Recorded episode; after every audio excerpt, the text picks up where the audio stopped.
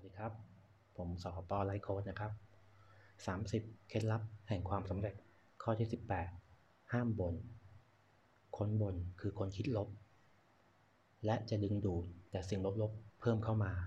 นะครับ อันนี้เนี่ยมันคือกฎของแรงดึงดูด การบ่นเนี่ยไม่ได้ช่วยแก้ปัญหาใดๆเลยนะครับ มีแต่จะเพิ่มปัญหาเข้ามา เพราะมันเป็นพลังงานลบ ยิ่งคุณบ่นมากเท่าไหร่เนี่ย เพื่อนๆ จะยิ่งดึงดูดพลังงานลบมากขึ้นเท่านั้นนะครับ จริงอยู่บางครั้งเนี่ยเรื่องบางเรื่องเนี่ยอาจจะต้องมีการระบายกันบ้างนะครับ แต่การระบายกับการบ่นเนี่ยไม่เหมือนกัน ระบายในบางเรื่องเนี่ยได้ แต่การบ่นเนี่ยถ้าฝึกฝนได้ควรจะไม่มีเลย เพราะมันจะดึงดูดแต่พลังงานลบ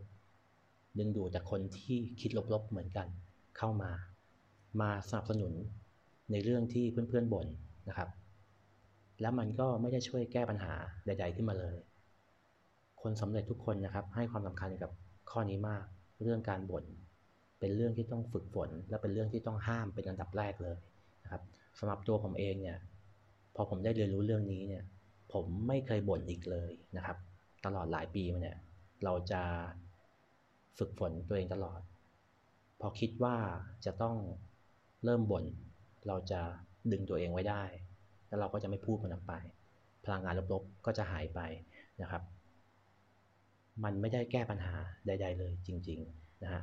ในทางกับการถ้าเพื่อนๆไม่บ่นเนี่ยเพื่อนๆจะแก้ปัญหาได้ง่ายขึ้น พลังงานบวกเนี่ยก็จะเพิ่มเข้ามานะครับ จะดึงดูดในเรื่องบวกๆเข้ามา ยกตัวอย่างง่าย ๆ เหมือนโซเชียลมีเดียเคยสังเกตไหมครับว่าเราสนใจเรื่องอะไรเนี่ยมันก็จะมีเรื่องนั้นๆเนี่ย เข้ามาหาเราเองตลอด ถ้าเราสนใจแต่เรื่องการพัฒนาตัวเองสนใจเรื่องความคิดเชิงบวก เรื่องความคิดสร้างสรรค์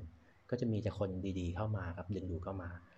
แต่ถ้าเราบ่นตลอดเวลาเนี่ยเราก็ได้คนที่บ่นเหมือนเราเนี่ยเข้ามาช่วยส่งเสริมสนับสนุน